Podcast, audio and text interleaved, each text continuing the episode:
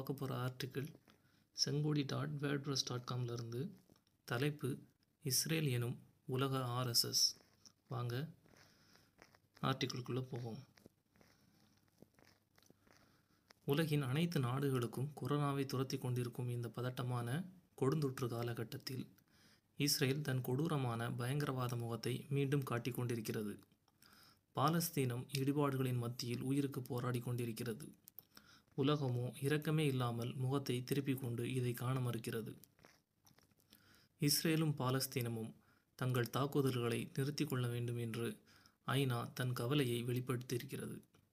அதாவது இஸ்ரேலும் பாலஸ்தீனமும் சம பலமுள்ள நாடுகள். நடக்கும் இந்த தாக்குதலுக்கு யார் முதன்மையான காரணம் என்று தெரியாது. எனவே பொதுவாக இரண்டு புறமும் தாக்குதல்களை நிறுத்தி கொள்ள வேண்டும் என்கிறது. இதற்கு பெயர் ஐக்கிய நாடுகள் சபை. அமெரிக்க வெளியுறவுத்துறை அதிகாரி நெட் பிரைஸ் இஸ்ரேலுக்கு தன்னுடைய நாட்டையும் மக்களை பாதுகாக்க உரிமை இருக்கிறது என்று கூறியிருக்கிறார். அதாவது பாலஸ்தீனியர்கள் மனிதர்கள் இல்லை என்பது அமெரிக்காவின் கருத்து. இந்திய ஊடகங்கள் கொரோனா அச்சமூட்டல்களுக்கு கொடுக்கும் முதன்மையில் நூற்றில் ஒரு பங்கை கூட பாலஸ்தீன படுகொலைகளுக்கு கொடுக்கவில்லை. நீண்ட நாட்களாக நடந்து கொண்டிருக்கும் பாலஸ்தீனத்தின் மீதான தாக்குதல்கள் இஸ்ரேல் என்னும் நாட்டின் உருவாக்கத்துடன் தொடர்பு கொண்டது. என்றால் தற்போதைய தாக்குதல்களுக்கான தொடக்க புள்ளி என்ன? எழுபது ஆண்டுகளுக்கும் மேலாக இஸ்ரேல் நீதிமன்றத்தில் பாலஸ்தீன மக்களின் நிலங்களை கட்டிடங்களை இஸ்ரேலியர்கள் ஆக்கிரமிப்பு செய்வதை எதிர்த்து வழக்கு நடத்தி வருகிறது. இன்னும் அந்த ஆக்கிரமிப்பு தொடர்ந்து கொண்டிருக்கிறது. அதன் தொடர்ச்சியான விசாரணை கொரோனாவை காரணம் காட்டி தள்ளி வைக்கப்பட்டு கொண்டே இருக்கிறது. இன்னொரு புறம் இஸ்ரேலிய அதிபர் நேதன்யாகு மீதான ஊழல் வழக்குகள் விசாரணைகள் முடிந்து தீர்ப்பை நோக்கி நகர்ந்து கொண்டுள்ளது. இதனால் ஜனாதிபதி யுவான் ரிவ்லின் எதிர்க்கட்சி தலைவரான பேட் லாஃபிட் என்பவரை ஆட்சி அமைக்க அழைக்கும் முடிவில் இருக்கிறார். இதை மடைமாற்றி மக்களை தேசிய வெறியில் மூழ்கடிக்க செய்யப்பட்ட ஏற்பாடுகள்தான் தற்போது ஒரு வாரமாக நடந்து கொண்டிருக்கும் தாக்குதல்கள். இந்த செய்தியை வேறு எங்கோ படித்தது போல் நினைவில் வருகிறதா? பாஜக ஆர்எஸ்எஸுக்கு எப்போதெல்லாம் நெருக்கடி தோன்றுகின்றதோ அப்போதெல்லாம் நாடாளுமன்ற தாக்குதல்களோ புல்வாமா போன்ற தாக்குதல்களோ நடக்கும். நாடு தேசிய வெறியில் மூழ்கும். அதேதான் தற்போது இஸ்ரேலிலும் பாலஸ்தீனத்திலும் நடந்து கொண்டிருக்கிறது. ஜெருசலேம் நகரும் அங்கு இருக்கும் அக்ஸா பள்ளியும் இஸ்லாம் யூதம் எனும் இரண்டு மதங்களுக்கும் புனித தலமாக இருந்து கொண்டிருக்கிறது. அந்த நகரம் ஐநா கட்டுப்பாட்டில் இருப்பதாக கூறப்பட்டாலும் பெரும்பகுதியை இஸ்ரேல் ஆக்கிரமித்து விட்டது ஐநா இதை கண்டிக்கவோ ஆக்கிரமிக்கப்பட்ட இடத்திலிருந்து இஸ்ரேலை வெளியேற்றவோ இல்லை. ஆனால் இரண்டு தரப்பினருக்கும் கட்டுப்பாட்டுடன் நடந்து கொள்ள வேண்டும் என்று அவ்வப்போது ஐநாவிடமிருந்து அறிக்கைகள் மட்டும் வெளிவரும். இந்த நிலையில்தான் ரமலான் நோன்பு தொடக்கத்திலிருந்து இஸ்லாமியர்கள் அதிக வசிக்கும் டமாஸ்கஸ் கேட் பகுதியில் புதிய ஆக்கிரமிப்புகளும் இஸ்ரேலிய காவல்துறையின் அத்துமீறல்களும் தொடங்குகின்றன. கொரோனாவை காரணம் காட்டி பள்ளிக்கு செல்லும் இஸ்லாமியர்களின் எண்ணிக்கையை குறைக்க வேண்டும் என்பது காவல்துறையின் திட்டம். ஏனென்றால் இராணுவத்தினர் நினைவு நாள் பேரணி நடக்க இருப்பதால் அக்ஸா பள்ளியை சுற்றி இஸ்லாமியர்களின் நடமாட்டம் வழக்கம்போல் இருந்தால் அது மோதலுக்கு வழிவகுக்கும் என்பது இஸ்ரேலிய உளவுத்துறையின் எச்சரிக்கை. இராணுவத்தினரின் நினைவு நாள் பேரணி என்பதே இஸ்லாமியர்களை ஆத்திரமூட்டும் நடவடிக்கைதான். எவ்வாறென்றால் ஆயிரத்தி தொள்ளாயிரத்தி அறுபத்தி ஏழாம் ஆண்டு இஸ்ரேலுக்கு அரபு நாடுகளுக்கும் இடையிலான போரில் வெற்றி பெற்று கிழக்கு ஜெருசலேமை இஸ்ரேல் தன்னுடன் இணைத்து கொண்டதை குறித்து அந்த போரில் இருந்த இஸ்ரேலிய இராணுவ வீரர்களை நினைவு கூறும் விதமாக நடத்தப்படுவது. இந்த பேரணியில் இஸ்லாமியர்களுக்கு எதிரான வெறிக்கூச்சல்களே பெரும் இடத்தை பிடித்திருக்கும்.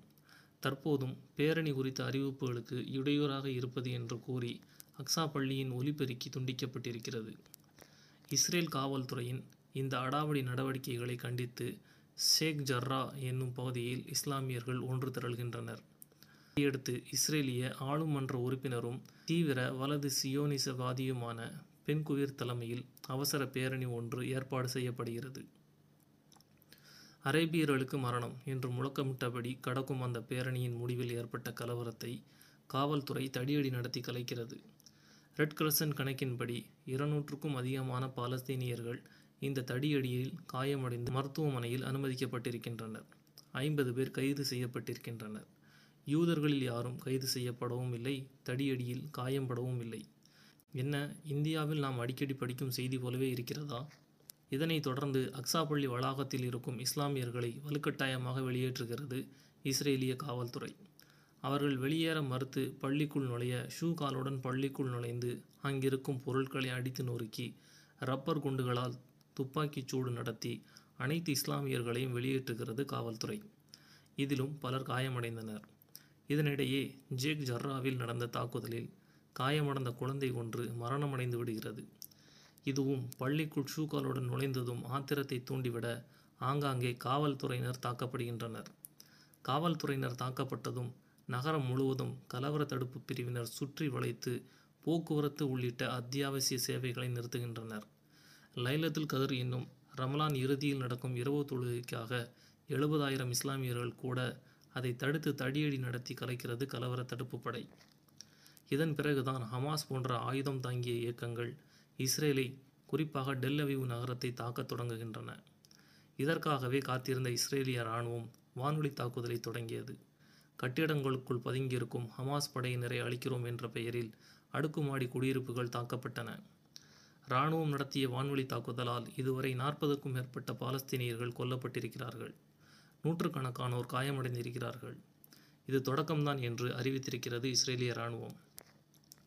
இந்த தாக்குதல்களுக்கு எதிராக உலகெங்கிலும் உள்ள குறிப்பாக இந்தியாவில் உள்ள இஸ்லாமியர்கள் குரல் கொடுத்து வருகிறார்கள். ஆனால் இஸ்லாமிய நாடுகளோ ஒப்புக்கு ஒரு கண்டன அறிக்கையுடன் ஒதுங்கிவிட்டன. பாலஸ்தீனத்தை உருவாக்க அல்லது இருப்பதை வலுப்படுத்த அந்த நாடுகள் ஒரு துரும்பையும் கிள்ளி போடவில்லை. ஒரு நாடும் அதன் மக்களும் கொஞ்சம் கொஞ்சமாக அழிக்கப்பட்டு இல்லாமல் ஆக்கப்படுவது கண்டன அறிக்கையுடன் முடிந்து போகும் ஒன்றல்ல. இஸ்ரேலில் இருக்கும் யூதர்கள் இந்த தாக்குதல்களுக்கு எதிராக போராட்டங்கள் நடத்தி வருகிறார்கள். ராமல்லா நாஸ்ரேத் போன்ற இடங்களில் இஸ்ரேலியர்கள் இந்த தாக்குதல்களுக்கு எதிராக இஸ்ரேலிய அரசை கண்டித்து ஆர்ப்பாட்டங்களை நடத்தியுள்ளார்கள். பேரணியை ஒத்திவைக்கவும் நடந்தால் கலந்து கொள்வோர் எண்ணிக்கையை குறைக்கவும். அல்லக்சா பள்ளிவாசல்களுக்கு அருகில் பேரணி செல்லாதவாறு பாதையை மாற்ற வேண்டும் எனவும் கோரிக்கை விடுத்துள்ளனர். இவைகளிலிருந்து இரண்டு விதயங்களை நாம் புரிந்து கொள்ள முடியும். பாலஸ்தீன தாக்குதல்களுக்கு எதிராக குரல் கொடுக்கும் உலகெங்கிலும் உள்ள முஸ்லீம்கள் ஜெருசலேம் மீண்டும் முஸ்லீம்கள் வசமாகும் எனும் குர்ஆன் வசனத்தை உயர்த்தி பிடிக்கிறார்கள். முதலில் இது மதத்துக்கு எதிரான பிரச்சனை அல்ல. பிலிஸ்தியர்கள் அல்லது கனானியர்கள் என்று வரலாறுகளில் அழைக்கப்படும் ஒரு இனத்துக்கு எதிரான பிரச்சனை. யூதர்களும் அந்த இடங்களில் வாழ்ந்தவர்களே என்பதற்கு குரானே ஆதாரமாகவும் இருக்கிறது. பாலஸ்தீனியர்களில் இஸ்லாமியர்களும் கிறிஸ்தவர்களும் இருப்பதைப் போல இஸ்ரேலியர்களும் யூத மதத்தைச் சேர்ந்தவர்களும் கிறிஸ்தவர்களும் இருக்கிறார்கள். ஏன்? முஸ்லீம்கள் கூட இருக்கக்கூடும். குர்ஆனின் மீண்டும் ஜெருசலேம் முஸ்லீம்கள் வசமாகும் எனும் வசனம் வெளிவந்த பிறகு சில முறை முஸ்லீம்கள் வசமாகவும் சில முறை முஸ்லீம்களிடமிருந்து பிடுங்கப்பட்டும் இருக்கிறது. அடுத்து எப்போது முஸ்லீம்கள் வசமாகும்? இப்போதா அல்லது இன்னும் நூறு வருடங்கள் கடந்த பின்பா? அல்லது அதை கைப்பற்றுவதற்கான முஸ்லீம்களின் உத்தி என்ன? எந்த வரலாற்று பார்வையும் இல்லாமல் முஸ்லீம்கள் என்னும் ஒரே காரணத்துக்காக பாலத்தீன தாக்குதல்களை எதிர்ப்பதும் இது முஸ்லிம்களுக்கான பிரச்சினை என்று பொது சமூகம் அமைதியாக இருப்பதும் கடந்து போவதும் வேறு வேறு அல்ல. இரண்டின் தன்மையும் ஒன்றுதான். குறைந்த அளவு என்றாலும் இஸ்ரேலியர்களும் இந்த தாக்குதல்களை எதிர்த்து போராடுகிறார்கள். அவர்களின் அடிப்படை என்ன? அவர்களோடு இணக்கமாகவும் வளர்த்தெடுக்கவும் அரபு முஸ்லீம்கள் என்ன முயற்சிகளை எடுத்திருக்கிறார்கள் என்பது முதன்மையான விதயமாக இருக்கிறது. அண்மையில் துருக்கி எகிப்து ஐக்கிய அரபு எமிரேட் போன்ற நாடுகள் இஸ்ரேலுடன் பொருளாதார அடிப்படையிலான ஒப்பந்தங்களை செய்து கொண்டிருக்கின்றன. இஸ்ரேலியர்கள் தங்கள் நாட்டை எதிர்த்து போராடுவது போன்று அரபு நாடுகளின் முஸ்லிம்கள் தங்கள் நாட்டின் பொருளாதார வெளியுறவு கொள்கைகளை எதிர்த்து போராட முன்வருவார்களா? சியோனிசம் எனும் கொள்கையோ அல்லது இஸ்ரேல் எனும் நாடோ முதலாளித்துவ ஏகாதிபத்திய நலன்களுக்காக வலிந்து உருவாக்கப்பட்டு காக்கப்பட்டு வருகிறது. இஸ்ரேல் எனும் நாட்டின் பலம் அரபுலகின் எண்ணெய் வளத்துடன் தொடர்பு கொண்டது. இந்தியாவின் ஆர்எஸ்எஸ் எப்படி ஏகாதிபத்திய நலன்களை வரித்து கொண்டு தலையிலிருந்து பிறந்தவனே மேன்மையானவன்? ஏனைய அனைவரும் அவனுக்கு தொண்டூழியம் செய்ய பிறந்தவர்களே எனும் நிலையை ஏற்படுத்த அனைத்து வழிகளிலும் முயற்சிக்கிறார்களோ அதே போலவே. தாங்களே கடவுள்களால் ஆசீர்வதிக்கப்பட்டவர்கள். ஏனைய அனைவரும் தங்களுக்கு கீழானவர்களே எனும் பார்வையுடனேயே அரசியல் அரங்கில் நிற்கிறது. இரண்டுமே ஒழிக்கப்பட வேண்டியவை. இவைகளை சமூக அரசியல் தத்துவ நிலைகளில் புரிந்து கொண்டு எதிர்த்து போராடுவதுதான் சரியானதே அன்றி மத அடிப்படையில் போராடுவது பொருத்தமானது அல்ல நன்றி.